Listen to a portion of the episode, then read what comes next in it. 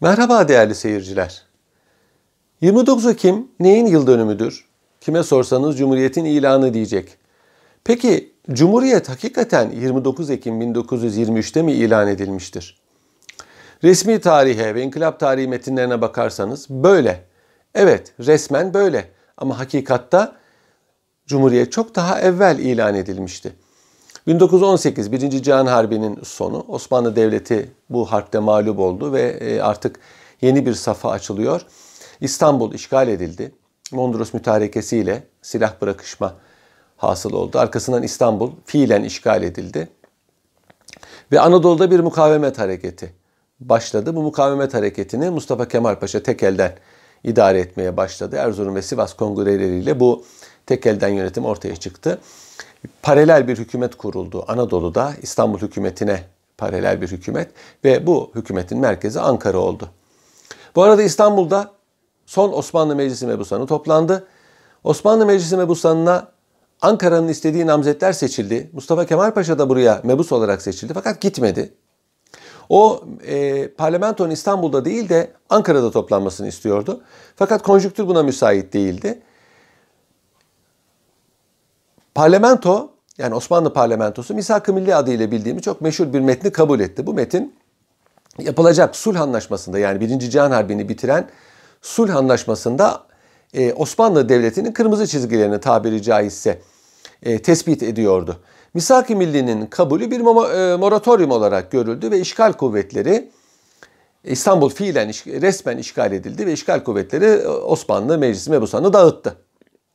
Aslında bu Ankara'nın istediği bir şeydi. Mustafa Kemal Paşa bunu istiyor ve öngörüyordu. Rauf Bey zaten e, bu e, hadiseyi çabuklaştırmak için provokasyon yapmak üzere İstanbul'a göndermişti ve böylece artık parlamentonun yani o meclisin Ankara'da toplanması için hiçbir mani kalmamıştı.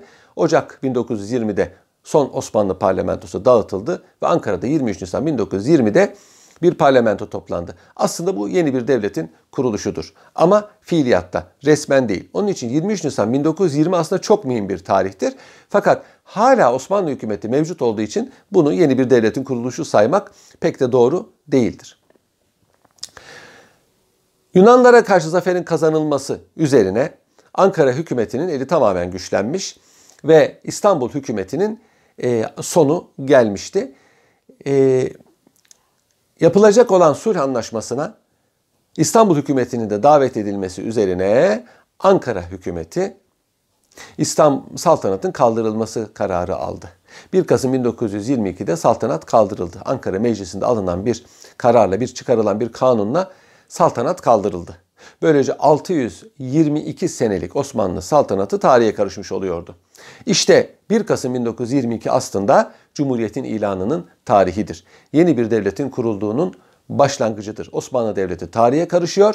Yerine yepyeni bir devlet, Türkiye e, Cumhuriyeti değil adı, Büyük Millet Meclisi hükümeti geçiyor. Ancak e, saltanat kaldırıldı, halifelik muhafaza edildi. Hanedandan Abdülmecit Efendi veliaht halife seçildi. Ankara e, hükümetinin yaptığı bir seçimle. Sultan Vahidettin bunun üzerine yurt dışına çıktı ve e, Ankara Meclisi'nin almış olduğu bu kararların geçersiz olduğunu iddia etti. Çünkü hükümet merkezi İstanbul'du. Ankara'nın böyle bir karar almaya salahiyeti yoktu. Ankara Meclisi bir Osmanlı parlamentosu kabul edilse bile bu yaptığı bir anayasa değişikliğiydi. Anayasa değişikliğinin ise mevsuf çoğunlukla yani üçte iki çoğunlukla alınması lazımdır ki saltanatın kaldırılması kıl payı e, meclisten çoğunlukla geçmiş bir karardı. Dolayısıyla o zaman e, Ankara hükümetinin tatbik ettiği anayasaya da aykırıydı. Bu iddiada bulundu ve bunun hukuken yok hükmünde olduğunu söyledi. Ancak tabii inkılabın hukuku inkılapçılar tarafından e, konulur. Şimdi halife e, seçildi Abdülmecid Efendi. Hükümet Ankara'da fakat halifelik var. Bu halifeliğin icraî salahiyeti yok. Sembolik bir mevki. Ancak halk öyle görmedi. Halka göre halife Abdülmecit Efendi devletin başıydı. Hükümet ise Ankara'ydı. Malum bir devlet var, bir hükümet var. Devletin başı umumiyette cumhurbaşkanı, kral gibi e, salahiyeti mahdut kişilerdir. Hükümeti ise e, seçilmiş kişiler temsil eder tabi demokrasilerde. Halk böyle görüyordu. Devletin başı halife. Bu tabi Ankara hükümetini ve ez cümle Mustafa Kemal Paşa'yı ciddi manada rahatsız etti. Ve gerek e, halifenin pozisyonunu tayin etmek, gerekse Ankara hükümetinin e, şeklini, anayasa hukukunda şeklini tayin etmek için bir proses başladı. Şimdi Yunan Harbi'nin sonlarında Mustafa Kemal Paşa'ya başkumandanlık ünvanı verilmişti. Mustafa Kemal Paşa aynı zamanda meclisin başıydı. Ve bu sisteme biz meclis hükümeti sistemi diyoruz. İsviçre'de tatbik edilen bir sistem. Burada meclis her şeye hakimdir. Kendi içinden bakanları seçer, başbakanı seçer. Meclis başkanı devletin başkanı sayılır. 1920-23 arası Ankara hükümetinin pozisyonu böyle. Şartlar itibariyle Mustafa Kemal Paşa'nın salayetleri genişletildi ve 1923 senesine gelindiğinde artık Mustafa Kemal Paşa her şey demekti. Mecliste onun namzetleri seçiliyor, onun istediği kanunlar yapılıyor. Bütün tayinleri o yapıyor. Anadolu Hareketi'ni başlatan arkadaşları, işte Ali Fuat Cebesoy, Rauf Orbay, Refet Bele, Kazım Karabekir gibi, Cevat Çobanlı gibi ileri gelenler Mustafa Kemal Paşa'nın bu otoritesinin artması, salayetlerinin genişlemesinden rahatsızlık duydular ve bunun bir diktatörlüğe gideceğini düşündüler. Ve Mustafa Kemal Paşa'ya karşı bir tavır aldılar. O tavır ise Mustafa Kemal Paşa'nın salayetlerinin daraltılmasıydı. Tam bu sırada Mustafa Kemal Paşa e, şöyle bir teklifte bulundu. O zamana kadar milletvekilliği ile memuriyet ve e, subaylık imtizaç ediyordu. Bir arada yürüyebiliyordu. Mustafa Kemal Paşa arkadaşlarından şöyle bir e, talepte bulundu. Ya ordu komutanlığını tercih edeceksiniz ya milletvekilliğini. Bunların milletvekili olacağını düşündü fakat onu öyle yapmadılar. Ordu komutanlığını tercih ettiler. Bu Mustafa Kemal Paşa'yı telaşlandırdı ve bir askeri komplonun, kendi aleyhinde askeri komplonun, komplonun tertiplendiği düşüncesine sevk etti. Arkasından pişman olan bu ordu komutanları ordu komutanlığını bırakıp meclisteki milletvekilliğini tercih edince bu sefer Mustafa Kemal Paşa bunun arkasında bir siyasi komplo olduğunu düşündü ve telaşlandı.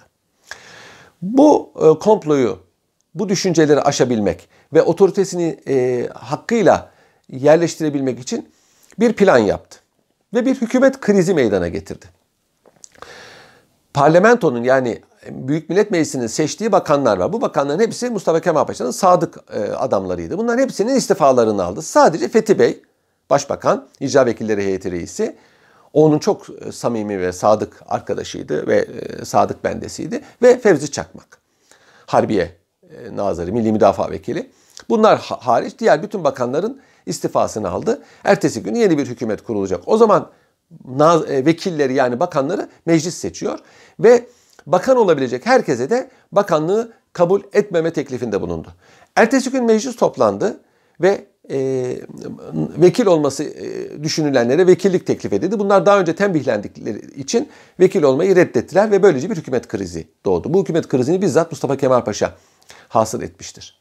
Bu arada o gece 28 Ekim gecesi yakın arkadaşları bu mevzuyu görüşmüş ve kararlaştırmışlardı. Arkadaşları çıktıktan sonra en sadık adamı olan İsmet İnönü ile baş başa kaldılar ve ona bir kanun maddesi, kısa bir kanun e, projesi hazırlattı. O, o proje işte Cumhuriyet'in ilanını ihtiva eden projeydi. Ertesi günü mecliste hükümet krizi çıkınca hemen bu kanun teklifi ileriye sürüldü ve böylece e, yaklaşık 290 milletvekilinin yarıdan biraz fazlası 157 veya 158 milletvekili bu e, kanun teklifine evet dedi ve böylece 29 Ekim 1923'te Cumhuriyet ilan edildi.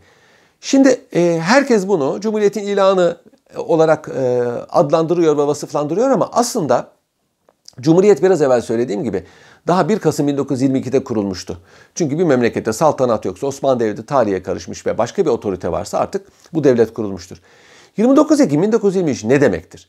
29 Ekim 1923 rejimin adının konduğu tarihtir. Yani artık burası Türkiye Büyük Millet Meclisi hükümeti değil, Türkiye Cumhuriyeti'dir. Bu cihetle mühim. Ama bu şekli bir inkılaptır. Bu o, hadisenin iki tane neticesi olmuştur. Bunlardan bir tanesi halifeye haddini bildirilmesi. Artık halife devletin başkanı falan değildir. Tamamen sembolik bir pozisyondadır. E, bu kanun teklifinden birkaç gün önce Rauf Bey'in, e, Refet Bey'in e, e, halifeyi ziyaret etmesinden fevkalade rahatsız olmuş Mustafa Kemal Paşa. Çünkü bu halifeyi onore eden ziyaretlerdendi. Mesela bütün e, sefirler halifeyi ziyarete gidiyorlar. Ecnebi e, bilhassa Müslüman memleketlerden gelen heyetler halifeyi ziyaret ediyorlar. Yani herkes halifeyi devlet başkanı olarak görüyordu. En azından bu önlenmiş oldu. Artık devletin başı halife değil kim? Gazi Mustafa Kemal Paşa. Bu kanunun birinci maddesi artık e, devletin rejiminin adının Türkiye Cumhuriyeti olduğunu, arkasından gelen madde ise e, Mustafa Kemal Paşa'nın Cumhurbaşkanı olduğunu deklare ediyordu. Herkes bunları az çok bilir ama kanunda daha enteresan hükümler vardı. O hükümlerde e, Mustafa Kemal Paşa'ya çok geniş salayetler veriliyordu. Bakanları tayin etme, başbakanı tayin etme meclisten alınıyor ve Mustafa Reis-i Cumhur'a yani Mustafa Kemal Paşa'ya veriliyordu. Böylece 29 Ekim 1923 aslında Mustafa Kemal Paşa'nın memleketin yegane ve çok geniş salayetli hakimi olması neticesini doğurmuştur. Bu cihetle ehemmiyetlidir. Zamanımızda pek çok kimse Cumhuriyetle demokrasiyi karıştırıyor. Bunu daha önceki programlarımızda da söylemiştik. Cumhuriyet e, monarşinin zıttıdır. Yani devletin başında babadan oğula intikal eden bir hanedan değil, halktan kimseler vardır. Bu ölene kadar da kalabilir, darbeyle de gelebilir, seçimle de gelebilir. O kadar mühim değil. Binaenaleyh cumhuriyet bizatihi fazilet değildir. Demokrasi ise halkın iradesinin devletin idaresinde söz sahibi olması demektir. Bu monarşiyle çelişmez. Monarşi vardır yani hükümdar vardır ama parlamento vardır. Nitekim 1918-22 arası yani Sultan Vahidettin zamanı bir demokrasiydi. E, seçimler yapılıyor. Çok sayıda parti var. İnsanlar partiyi seçiyorlar ve bu parti mecliste çoğunluğu elde eden parti hükümet oluyordu. Ancak 1923'ten sonraki Türkiye Cumhuriyeti böyle değil. Tek bir parti var. O parti de eski müdafaa hukuk cemiyetidir. Yani İttihat ve Terakki'nin e, Anadolu şubelerinin kurmuş olduğu müdafaa hukuk cemiyeti birleştirilmiş ve zamanla Halk Fırkası olmuştur. 1925'lerden sonra Cumhuriyet Halk Fırkası adını alacaktır. Tek bir parti var. Bu parti meclise hakimdir. Zaten 1923'te yapılan seçimlerle artık e, Mustafa Kemal Paşa'nın ifadesiyle kız gibi bir meclis kurulmuştur. Bu mecliste artık tamamen bütün mebuslar Mustafa Kemal Paşa'nın istediği mebuslardır. Çünkü Lozan Anlaşması'nın kabulü hayli zor olmuştur. Bu e, kız gibi meclis halifeliğin kaldırılması başta olmak üzere bütün inkılapları yapan meclistir. Ve e, fazla çatlak sesin çıkmadığı e, Mustafa Kemal Paşa'nın bütün direktiflerinin harfiyen yerine getirildiği bir meclistir. İşte 1923-29 Ekim bu cihetle mühimdir. Yani Cumhuriyet'in ilanından ziyade rejimin artık bambaşka bir e, şekle büründüğü bir rejimdir. Tabi bunun reaksiyonu da gecikmeyecektir. Yani Mustafa Kemal Paşa'nın e, padişahları bile kıskandıracak geniş salahiyetlerle donatılmış olması muhaliflerinin sayısını arttıracaktır. Ve 1925'te Terakkiperver Fırkanın kurulması, arkasından e, İzmir suikasti gibi bir takım e, reaksiyonlar e, Mustafa Kemal Paşa'nın bu pozisyonunu sarsmaya müteveccihtir ama bunların hiçbirisi muvaffak olamamış ve 1938 yılına kadar Mustafa Kemal Paşa bu salayetini devam ettirmiştir. Bu sistemde yine başvekil vardır yani başbakan vardır. Fakat başbakan bir icra vekilleri heyeti reisi hüviyetindedir. Bütün idare, politika reisi cumhur tarafından tayin edilmektedir. Bu işi yürütmek başbakana aittir. Yani başbakanın kendi bir inisiyatifi yoktur. Nitekim 1923 ve 1938 arasındaki başbakanlık müddetinde en uzun müddet Atatürk'ün en yakın arkadaşlarından ve onun en sadık dostlarından olan İsmet İnönü'yü görüyoruz. Arkasından kısa bir zaman Fethi Bey'in, kısa bir zaman Celal Bayar'ın ki onların her ikisi de yine Mustafa Kemal Paşa'yı seven ve ona bağlılıkta bağlılıklarıyla tanınmış olan şahsiyetlerdir. Bunları görüyoruz. E, zaman zaman e, Reis-i Cumhur'un salahiyetleriyle başvekilin salahiyetleri arasında bir e, çatışma olmamış değildir. Bunu Mustafa Kemal Paşa çözmüştür. Celal Bayar'ı çağırıp da e, nitekim İsmet Paşa Nyon konferansına giderken böyle bir e, çatışma yaşandı. E, hatta Tevfik Rüştü Aras demiş ki hariciye e, vekiliydi. Reis Cumhur bir emir veriyor, başvekil başka bir emir veriyor. Ben de hangisine uyacağımı şaştım diyerek bu konjüktürü ifade ediyor. Celal Bayar'ı şu sözleriyle bu meseleyi çözmüştür. Dış politikayı ben tayin ederim, elçileri ben tayin ederim. E, ordu benim elimdedir. Tayinleri ben yaparım. Bunun dışında istediğini yapabilirsin diyerek Mustafa Kemal Paşa bu salahiyet krizini de çözmüştür. Hoşçakalın değerli seyirciler.